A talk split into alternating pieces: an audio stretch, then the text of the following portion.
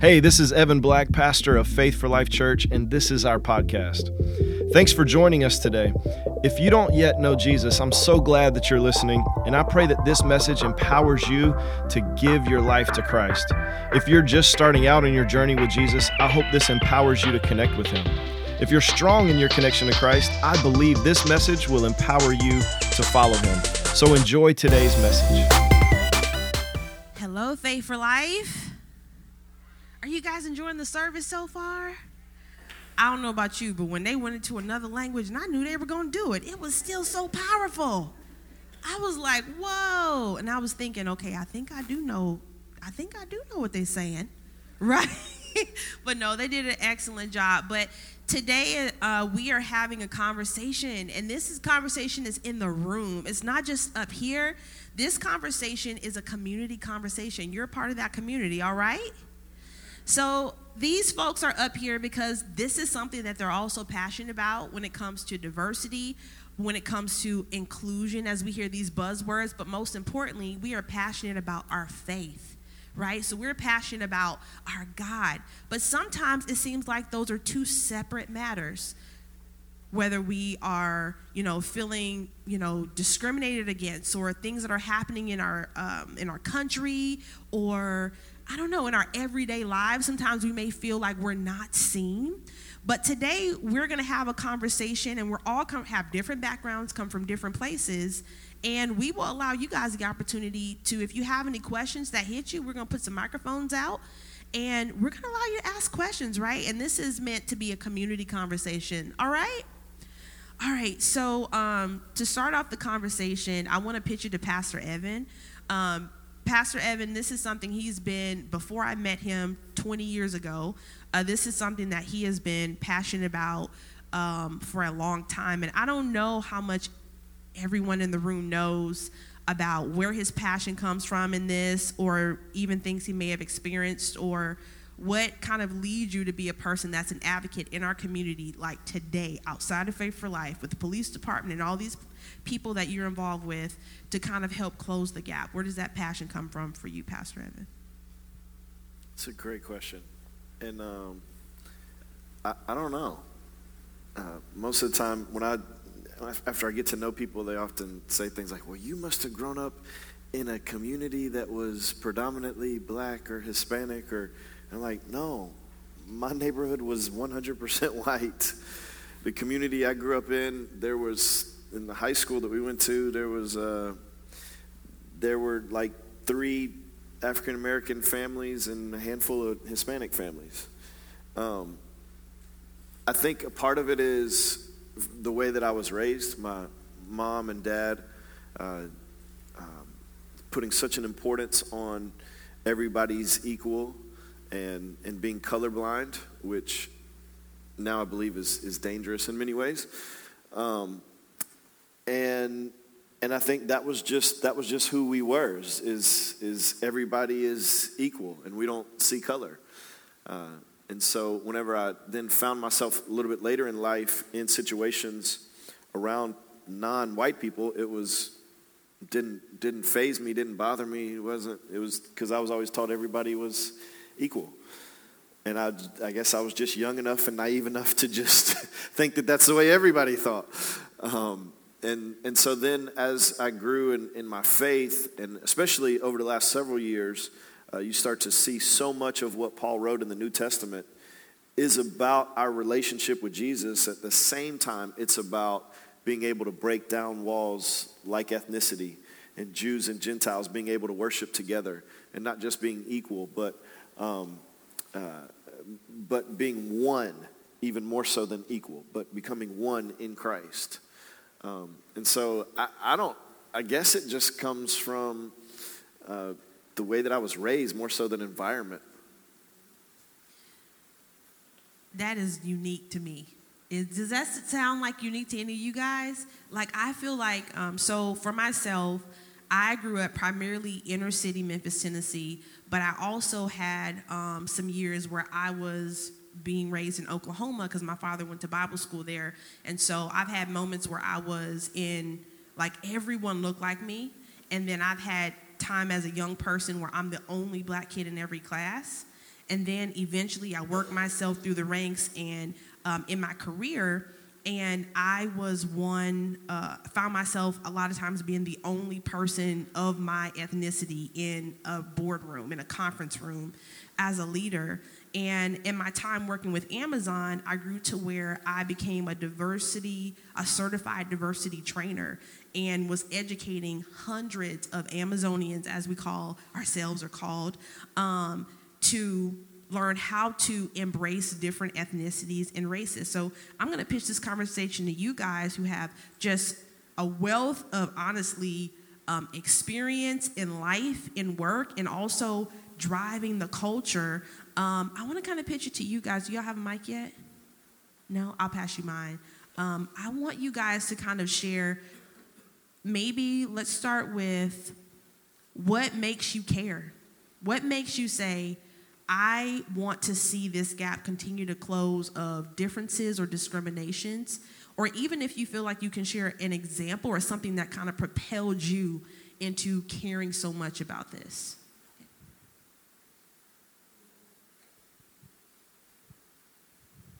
Okay, I'll start.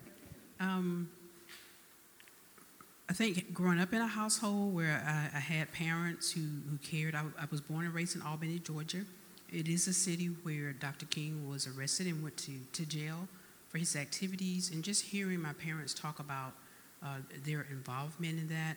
And then, in fast forward as an adult, uh, currently I work in an, in an environment that most people think is should be male dominated I work for a, a large uh, health and human services agency that provides a lot of social services uh, to um, Texans. And so people tend to think that social services type work should be done by women, that women should be the ones who would do be uh, caseworkers and social workers. And so after I got uh, through a reduction in force, came from over that side of the house to the support side of the house, uh, having an opportunity to be property manager, I mean, I was met with a lot of, I was shocked at the resistance. And this was in 1997. And it wasn't even subtle resistance. The first time I went to meet my new team, there was a man when I walked in the room, he yelled out, A black woman in business services? And so what he was saying to me was, You can't do what I do. You're not capable of learning to do this work simply because of the, the skin that you're in. And so uh, at the time, I did not have a, an outward response, but there was this war raging within because I felt like you have thrown down the gauntlet to me, and I accept the challenge. So, and so just passionate about that as I've moved up the ranks at every level, there's a new giant or a new challenge because you have to start over again, proving your worth and that you have the, the skill sets and the knowledge to operate there. So I'm very, I guess, little, very sensitive about that and, and also helping um, women to grow in, into this area. The landscape has changed considerably since 1997, but it's still an area, uh, especially as you promote up where people still have the mindset that this is a, a domain that should be run by men. Well, I grew up in the 60s and uh, went to an all white um, elementary school. And be- this is when busing first started. And so my, my, my mom, she was the type of mom, she didn't ever talk, we didn't talk about prejudice at all in our household. And so I wasn't really prepared as to what was going to happen when we get to this all white school you know, my mother didn't say anything like, listen, when you get to that school, if this white person say this to you, you say that back. Nothing like that. So when I got to the school, you know, the all the white kids, they were they were looking at us when we got off the bus.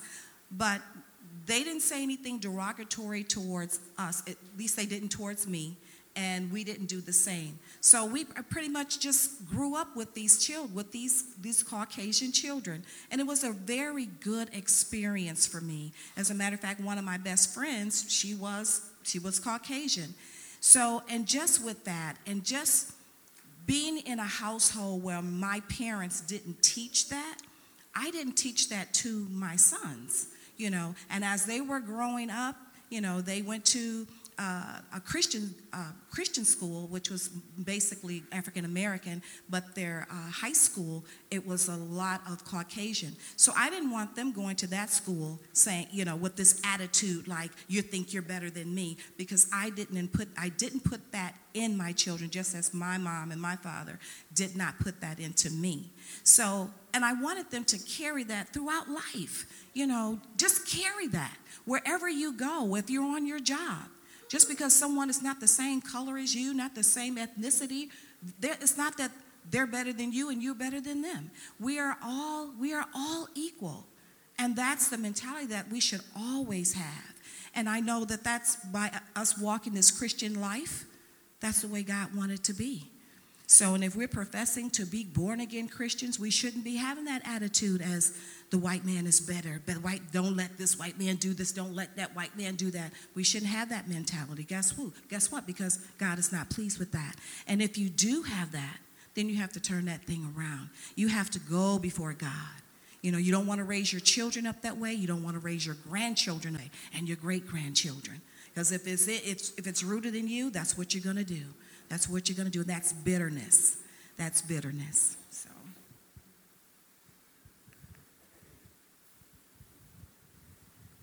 Good morning.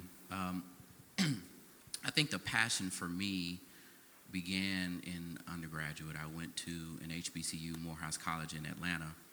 Um, and there, uh, as you would expect, the, the, the, the focus is really having you to appreciate your heritage, which was great. Now, I went to school with people who looked like me, different shades of brown, but could could relate.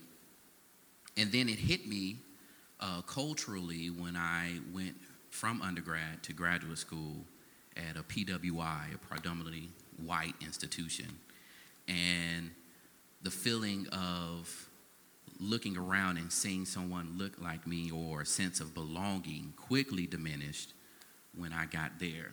Because now I'm not I'm, I'm not fighting now my fight becomes a fight of being recognized for me and what I could offer. But I saw it as a challenge. Uh, I went to North Carolina State University. I was getting uh, my master's and, and doctorate in, in, math, which is not a, a, a, course that a lot of people of color take. So I was the minority uh, in every sense of the word.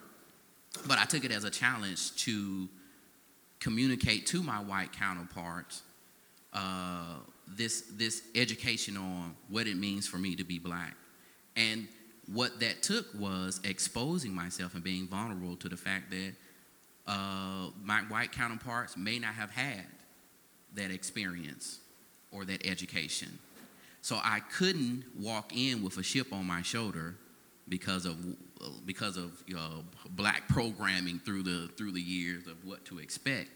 But it had to be I had to be vulnerable in that you're coming from a ignorance is is such a strong word, but you're coming from a background of just not knowing. Um, so challenging uh, my my then uh, white counterparts who then became friends on what it meant to be uh, what it meant for me to be a black man in, in this country and how my perspective is different. And then uh, from there i moved to uh, academia and began serving as the director of the center for leadership and diversity in stem. Um, so it was it was that same goal. Um, and if I could sort of theme my life from undergraduate to what I do now, is is exposure. We as Christians, we understand exposure because the word says, "Oh, taste and see that the Lord is good." Expose yourself to my goodness, and you will realize how jacked up your life was before.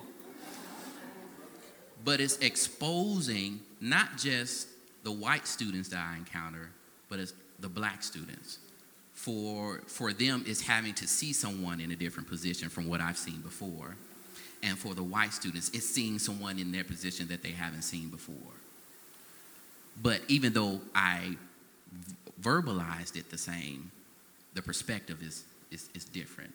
So um, being able to expose different communities to the gifts that everyone can bring to the table um, became a, um, sort of, sort of, uh, I guess, passion and ministry of mine. That that is, um,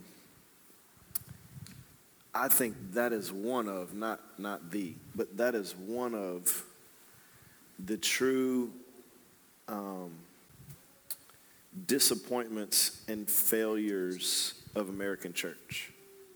It's because what Dr. Ivy's saying is is the, the in the exposure, his as well as his students, their their um, not only were they their horizons expanded, but they were able to learn things. There were gifts and talents that were able to enhance and enrich everybody's lives. And yet in church, we split all that up. And so, so church is essentially HBCUs, and what was that other term, the white term that you used? TWI? PWI. I was like, what is that? Predominantly white institutions, which is basically most of them? Yes. Okay.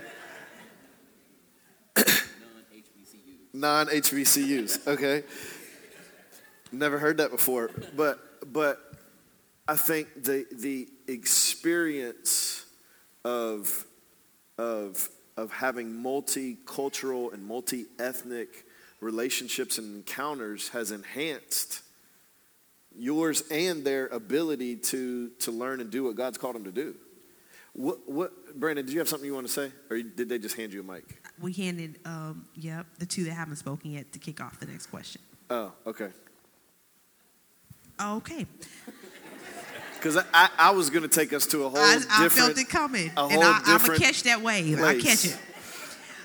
Um, so when it comes to exposure, um, advice or things that you guys have done, in whether it's an everyday one-on-one encounter or on a larger scale, to help push exposure. Because what I hear is honestly in the skin, at least for me that I'm in, everywhere I go, I have the opportunity to expose people that look different than me to me. Um, not to my whole race, because I, one, do not believe that one person of color in a room that doesn't look like them, they do not have the responsibility of representing their whole race. At the same time, we feel the pressure. We feel like we have an obligation to help them understand everyone in our culture. And there is a, a different conversation of, well, how much of my, you know, ebonics do I let flow out in this in this room? Okay? You know, if I turn to somebody and say something funny and I say, shut up, and they look like, oh my goodness. I've been there.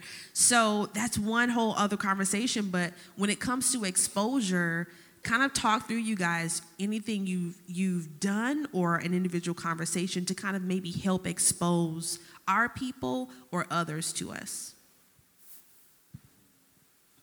Well, um, my experience is a little bit different. I'm gonna kind of tie those two questions together. Okay, um, the way I was raised, I was raised in inner city Detroit. Uh, however, it was a little different because I was close to one of the pockets of the Middle Eastern culture. So I went to school with Middle, you know, um, Chaldeans and, and Arabic people. So the Middle Eastern. So that was kind of my flow. And then also, we still had a few uh, Caucasian people in my neighborhood. So I kind of had a mixing pot, and I didn't really, I really didn't recognize or identify how different that was till really kind of you guys start speaking. It was normal to me, you know, and that's one of the things about when you grow up, you think that what you're experiencing is normal. You know, like a child, like I didn't know that we were poor until my parents told me I was poor. I thought we was rich. you know, so so so until until you're made aware of it, you you don't know. So with that, I began to see the the beauty in different cultures. Like wow. So it, it sparked it sparked a a love and desire to explore more. Um, there was a term that I heard. There was this. There's this. Um, uh, this was several years ago. They were talking about um, uh, vision. Someone was give, was ministering on uh, on a, uh, a sermon about vision, and they were saying that there was this Chinese culture who plans for 500 years in the future. They plan for 500 years in the future. And I'm just trying to plan for two weeks. I'm just trying to plan to make to my next paycheck. But what that does, by planning so far, you're not going to let one year, one decade, 20 years derail you. Right? So, so those you can begin to pick up on some of those things there, um, and and then just get having an opportunity to to um, to explore my horizons, not always doing the same thing. It's okay not to vacation in the same spot. It's okay not to go to the same place. It's okay to try something different. And in doing that, what's going to happen is you're going to expose yourself to them and just be who you are. We're not asking you to, to be the foremost authority on, on, your, on your culture, on your race, but just be who you are. And being who you are, they begin to see the value of another person. And I believe that's really kind of the, uh, the thing I want to share. Just understand and seeing the value of who that person is and let them see the value in the person of who you are. Um, for me, um, I grew up in the South. I grew up in Louisiana, and I, I experienced a lot of racism growing up. So as I got older, I was like, man, how can I use my influence? How can I use my voice to empower people um, to do better in the culture? So something that we do every year is um, we show up at the state capitol. Um, we do a big photo shoot during Black History Month. Who is um, we? my brand up season um, our t-shirts that we sell so we not we just don't sell t-shirts we more community focused based and community organizers so for me um, exposure is like showing up and showing out to places that they will least expect you for, for you to be because when i first moved here um, about five years ago austin was 70% 7% black african american so it's like the least place they expect us to be would be the state capitol. so i invite all people of color to come out and show out, and we just have a good time, and we just unite and have a big photo shoot. That's something that we do as far as exposure. So, Brandon, what, what do you think? Um, why is it important for the 7% or whatever it is now? Why is it important for what you do? Um, why is it important for you guys to meet and gather and not just celebrate your culture, but expose others to your culture? Why, why do you think that's important? Um, I think the community aspect is important because you, if you don't feel comfortable within your community, then how can you grow? Um, and since Austin's so spread out, it's like we coming together as one. Um, I think that's an important part, especially when you're trying to empower the culture, empower people to um, love each other. So I think the community aspect is important.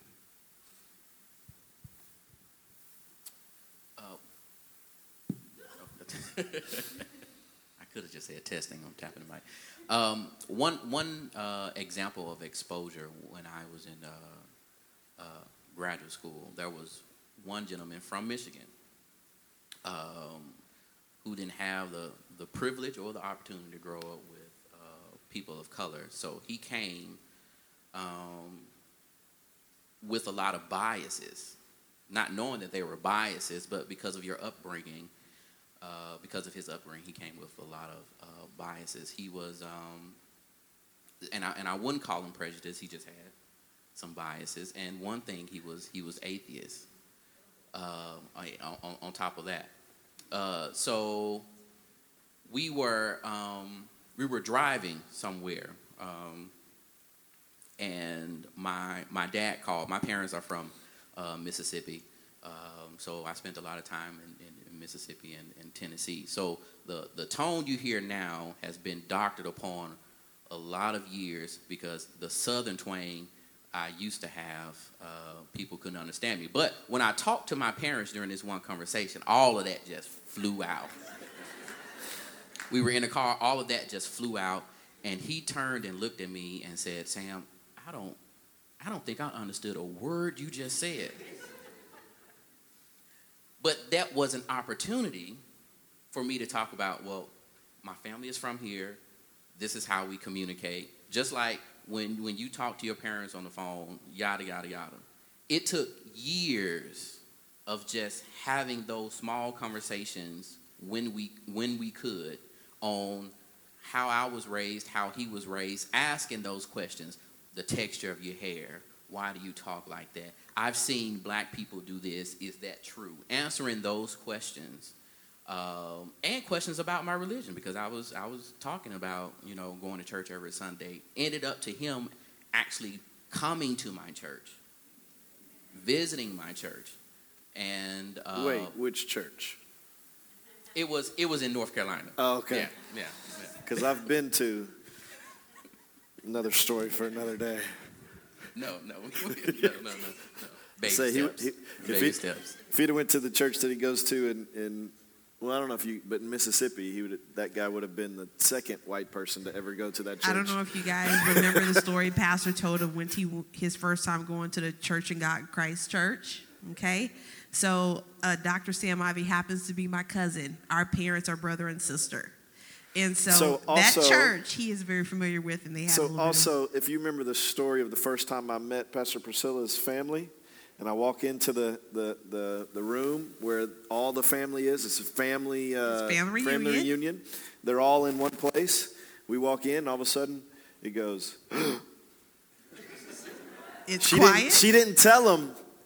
I was bringing a white me. boyfriend. She did not. And I was 19. it I was 18. It felt silent forever. And then all of a sudden, One person. Dr. Ivy's dad goes, Oh my God, it's a white boy. And he was introduced to the family. But I am so glad the sins of the father, you know, do not go down to the son. Hallelujah. but to, to finish the example, Christ asks his disciples, "Who do people say that I am?" Uh, and I and I use that to think of Christ always being mindful of how he was perceived, um, how people viewed him. So I'm always curious when I come into these white into my white counterparts or any any any uh, ethnicity. Well, what do you view? What do you perceive? And then taking that not as a slight to where you're from, but as an opportunity to educate. Well, this is some may be true, but this is this is me, uh, or this is just my family. Not to be the representative for all the black community, but this just holds for me. And I think there's so many layers to um, this conversation of diversity and inclusion in, in our country and in the church. Um, I, I think there's a, a layer of personal responsibility as Christians, which many of us have talked about, of valuing everybody, of um, seeing everybody as valuable and, and as equal in many parts. Uh, I, I think part of the danger at least that I was brought up in, is this idea of being colorblind, of saying that, no, I just don't see color. Um, and the danger in that is number one, uh, first and foremost, if you truly get to the place where you don't see color, then you're going to be shocked when you get to heaven. Because in Revelation, it tells us that, that, that we still see each other's ethnicity. Number two, God created us the color and the ethnicity and where we're from and the heritage that we have. Like that that's not an accident. That's not to be washed over and to be made like somebody else's because it's better or different no he made us unique. Each one of us unique.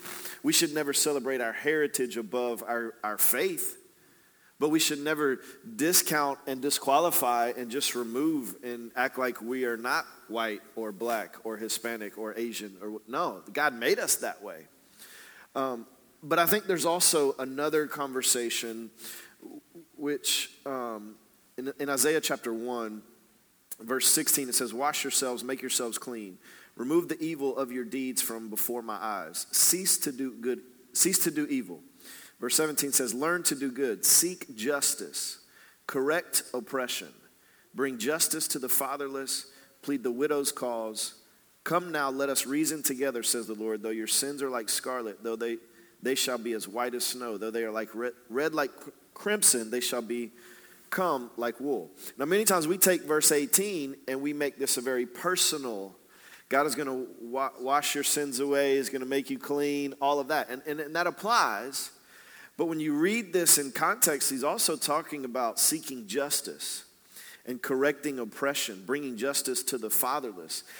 I, I think the church and individually, what, what we have done in many instances, if we've said, I'm a good person, I'm not racist, I love white people, I love black people, I love Hispanic people, I love Jesus, I want everybody to know Jesus, I want you to get saved, I want you to go to a different church, but I want you to get saved and come to church. And we have not come to the level of what is our role and responsibility when it comes to seeking justice. Because being a good person, being a good Christian, being somebody who loves Jesus and is not racist is not enough. That's just one verse for time's sake. There's many.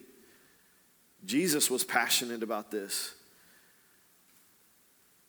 There, there is a role and a responsibility that the believers have to play a part in. we never talk about politics, and we're not going to talk about politics. Let's say making America great, not making America great again. Again, I'm not, I'm not speaking politically. I'm just saying if we are the light in a dark place, we cannot just be a light singularly to ourselves. It has to go beyond us and shining a light to other people, which may mean our prayers, which may mean our voices, which may mean our money, which may mean our actions. It may mean all of the above. Is there anything that, that you guys would say in just your experiences or, or your understanding of the role that the church should play? I'm not saying is, because I don't see much of what the church is doing. And when I say church, I don't mean Faith for Life, I don't mean First Baptist, I don't mean whoever. I mean us. What, what is the role that the believers should be playing in seeking justice and helping those who are oppressed. And if you do have a question, you can step to the mic now so we know that you do have a question you want to talk about. When I think about this question, um, at the, the backdrop of what tomorrow is Dr. King's birthday and a celebration of that, I think about his letter from a Birmingham jail where he called out basically um, pastors and spiritual leaders of other races and faiths, it's like you turn on your television and you see that water hoses are turned against us and dogs. And do we have the same God? Do we believe the same thing? Why are you not in this fight with us? And so then you saw a ground swelling of people of all races coming to stand for the cause. And I think that's still what's needed today. We can't just segregate into our own uh, churches and communities that if we really want to see justice done, that as the church should be on the front line of that, crying out against injustices, regardless of the color of the people, their status that are involved in, in things that we see that are unjust. But I think the church has to be the ones that take the front line, uh, standing with the under the banner of the cross.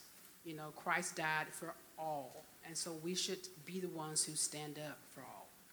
Yeah, absolutely.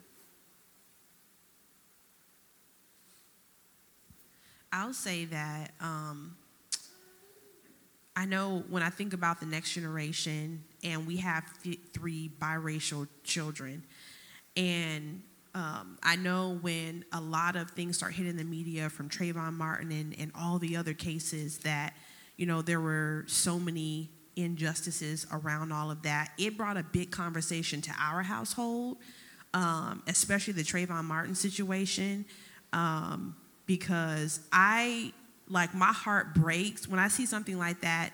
You know, someone you know shot in the person who did it. You know, not necessarily facing consequences um, through the justice system and all of that. Those things strike a, a nerve in me, and depending on what I'm watching and what I'm taking in, if I'm not careful, it could make me feel like the enemy is another race.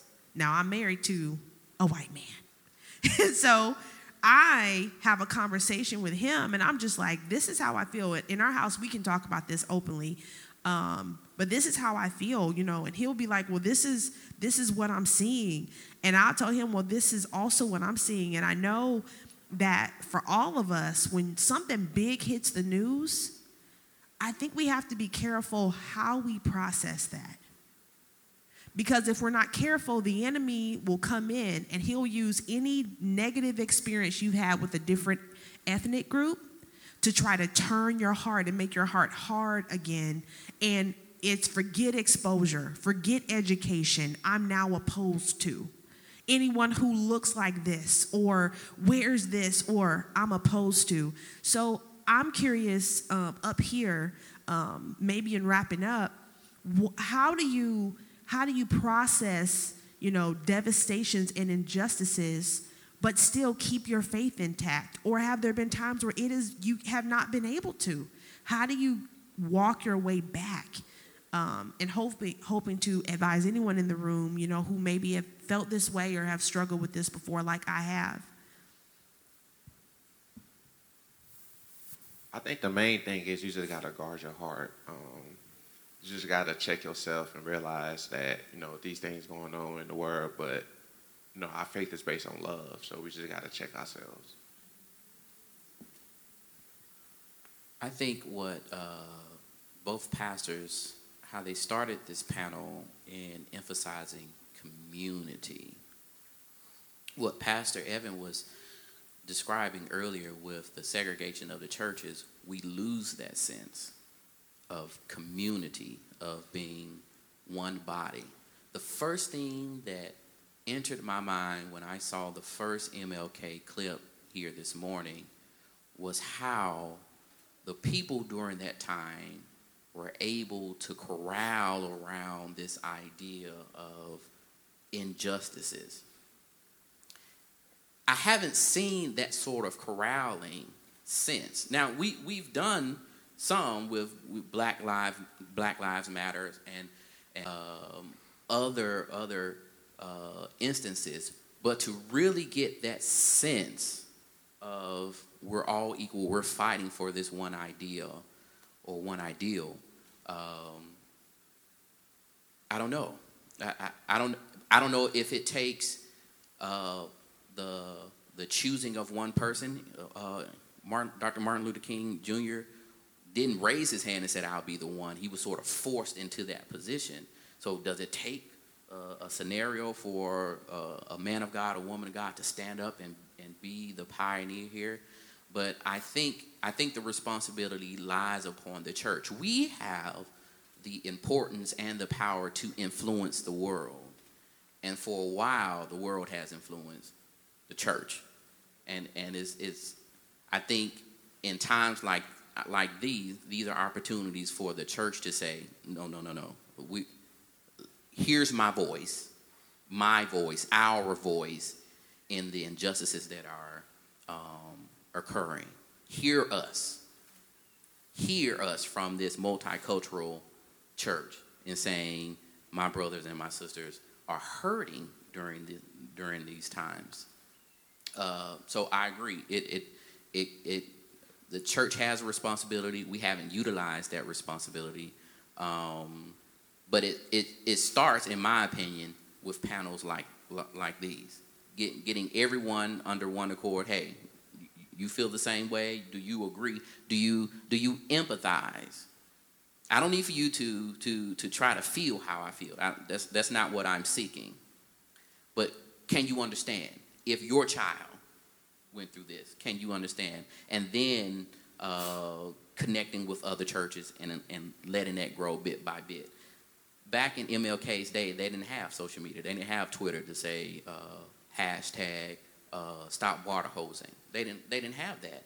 It was word of mouth. And it wasn't just word of mouth, it was a strong conviction.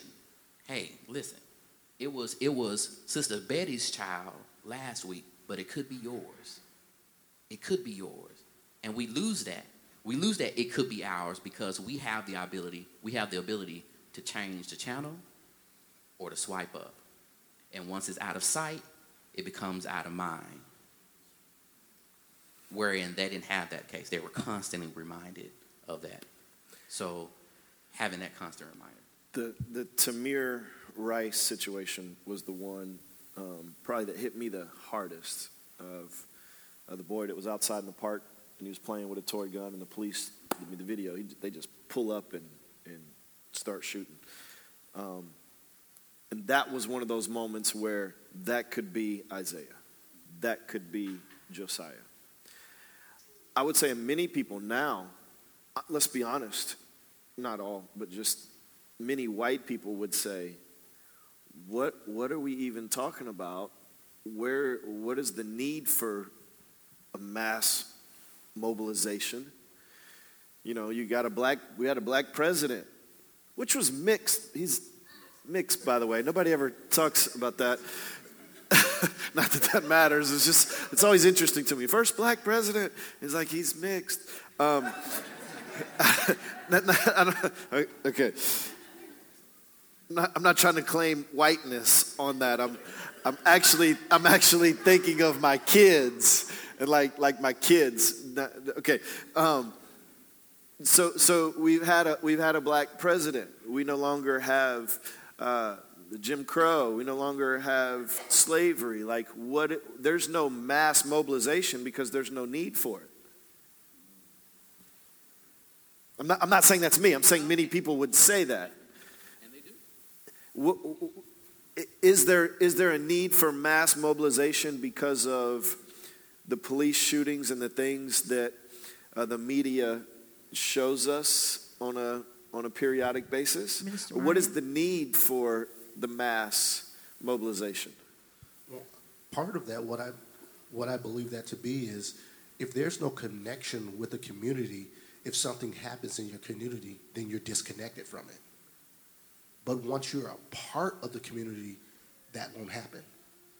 It's just like if you know that the man next door is beating his, his wife, but you never do anything about it. That's, that's just being, oh, that's, that's their house. We're never going to get involved. We're not going to call the police. We're just going to let this happen. That's a disconnection. Right. So, well, so that's God, not loving your neighbor. That's not, that's not loving your neighbor. And that's, God has not called us to be silent, he, but He's called us to step out and to be a light, which means that there's going to be some times when God calls you to step out into something which you don't feel comfortable in doing. Which also means that as being part of the community, there's times now we need to get involved. We need to run for certain things. We need to develop uh, something even within our community. There's other people that feel like like you, but maybe they're looking for someone to step out, and God has called you to be that leader. And it's it's one of those great things that God says they were healed as they went. They were healed. Well, when God gives you something, it's at the moment that you begin to step out that you realize that you have a grace for it. The reason that you have that vision or that thought on the inside is God is giving you, He say, look, do something with this. Well, I need help. Well, you don't need help yet because I gave you enough to get started. God places a seed in us. And it's, it's once that seed is planted that we'll begin to see it to sprout up. And then after it sprouts up, it begins to bloom and then produce fruit. So as a church, God has planted us here in this community to sprout up, to bloom, and to produce fruit. I think that, and I'm going to hand this mic over. I feel like I'm holding this mic too much. Well, we're almost out of time. Oh, okay. Me- well, I'll be quick. Me- meaning we are out of time. Okay. But you know, right. go ahead, go ahead. And the, the, the illustration I will use for your question would be the one that you used about my father. What what ha- what happened years ago during the civil rights movement was someone loudly professing, "Hey, a white man." And what is happening now is that they're acknowledging you, but in quiet. You see that white man over there? You saw him walking in. But we, uh, uh, people who have constantly been brutalized by injustices, have always known about those secret, quiet conversations. The loud ones were addressed by the civil rights movements. Let's change these laws that are shouting against us and against our success. But now it's the quiet ones, it's the biases. Not necessarily racism, it's those biases, it's those things that have been that have been weaved within the injustice system that, that we now have to, to, to tackle. It's those whispers. Which we call I, systematic. Systematic. racism. Yes. So in that, ju- there was an effort to mobilize behind the loudness, but there there needs to be one around the quietness. Yeah. Mr. Vanessa. Well, I'm just going to make it real quick. Um, I'm, I'm sitting up here and I'm listening to the different panelists here, and it seems like the people that are from the South probably have experienced prejudice, but I, I'm from the city, and Minister Mario, and he was, and as he was saying, that he didn't know about anything like prejudice because of where he grew up. He grew up, and that's the same with me. We both come from Detroit. My mom is uh, from the city. I don't know about his parents, but my, you know, again, how my mom, um, uh, how I grew up. So, in, in essence of what um, Pastor Priscilla was saying about Trayvon Martin, when that whole thing came about, I didn't want to have a root of bitterness in me towards anyone. I did I really didn't. So, and I'm going to God asking God, God, me as a Christian, how do we pray about this thing? Because it seems like it's just snowballing. Every week we hear about something like this. So, how do we do it? What, what do we pray? Exactly what do we pray for? You know, because again, if you don't pray about this, being a Christian, you know, coming from the church, if you don't pray about this thing, that root of bitterness will just be in you and it will grow and it will grow.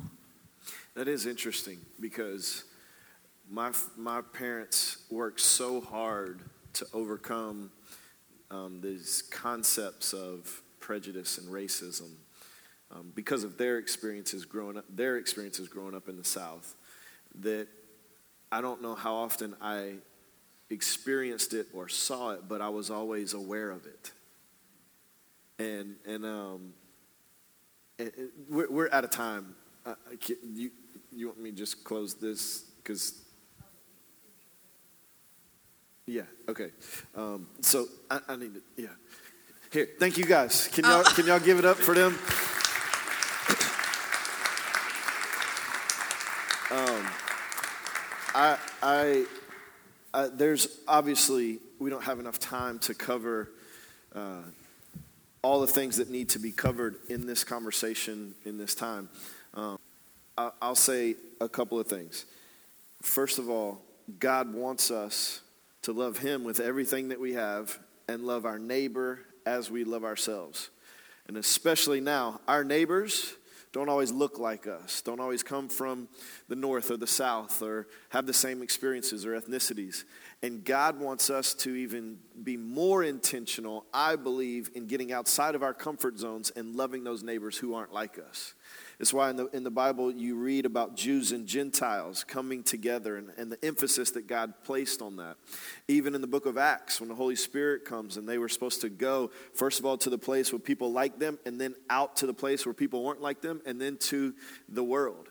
Like God is in, intentional with this because He has a plan for this. That if we would do this, if we would love people who don't look like us, we would be in relationship with people who don't look like us, not, not, not haphazardly, but intentionally, then God can do something and show something to the world about who He is. That's what the Bible says. I don't know if we can always understand it, but He says that we'll be known by our love. And Jesus prayed in John 17 that if we would be unified together, not just along racial or ethnic lines, then that will show the world that He is who He said He was. And we're not doing that, and we, we have a very personal uh, view of salvation and church, and so we're saved and we love Jesus, and that's great. And we'll we'll be around people that we get along with, which are people that we have commonalities with, which are people that we have the same interests with, which people that we go to church with, and churches are segregated, and we we just perpetuate this segregation among our, our society and our culture. But the second part to this is this idea of our responsibility as believers to seek justice and help those who are oppressed. And yes, the media over the years has shown us some of the most horrific scenes through body cameras and through videos and through all kinds of different things. But there is, uh, I, I, believe full, wholeheartedly that there is systematic racism and injustice still happening in our society today that is not just against people of color, but against a group of people that makes them less than. And I think the church is silent on this. We can raise our voice and our prayers and our money and all of that for these, these things that feel like somewhat isolated incidents of police shootings or violence or murders or whatever they may be. But what are we doing about, let's just say, first of all, all the men that are getting locked up and imprisoned for things that really they don't need to be in prison for. they need some rehab, they need some help. They, they, they, need different forms to be able to help them be productive men in society. You want to ask where all the fathers went? It's not because all black men are deadbeat, lazy dads, or all white men are trash, or like, no. no. Some of the, fa- the fathers Many of them are in jail for things they shouldn't be in jail for. I'm not saying they didn't break the law, I'm saying the laws need to change. And then when they get out, they can't vote. They, they, they, can't, they can't be in juries. They can't get federal help. They, they, they, they can't, there's a whole lot of job You might as well, you're going to have to be an entrepreneur at that point. Because there's a, a place on every application that says, Have you been arrested? Have you been convicted? Like, what is the church saying about that? Are we, are we in agreement that these people are less than? That they aren't worthy of a second chance? there is no forgiveness. That, that, that's, what, that's what the church has said in our silence. That if you mess up, and the crazy thing about it is, we all mess up. It's not if you mess up, it's just if you get caught.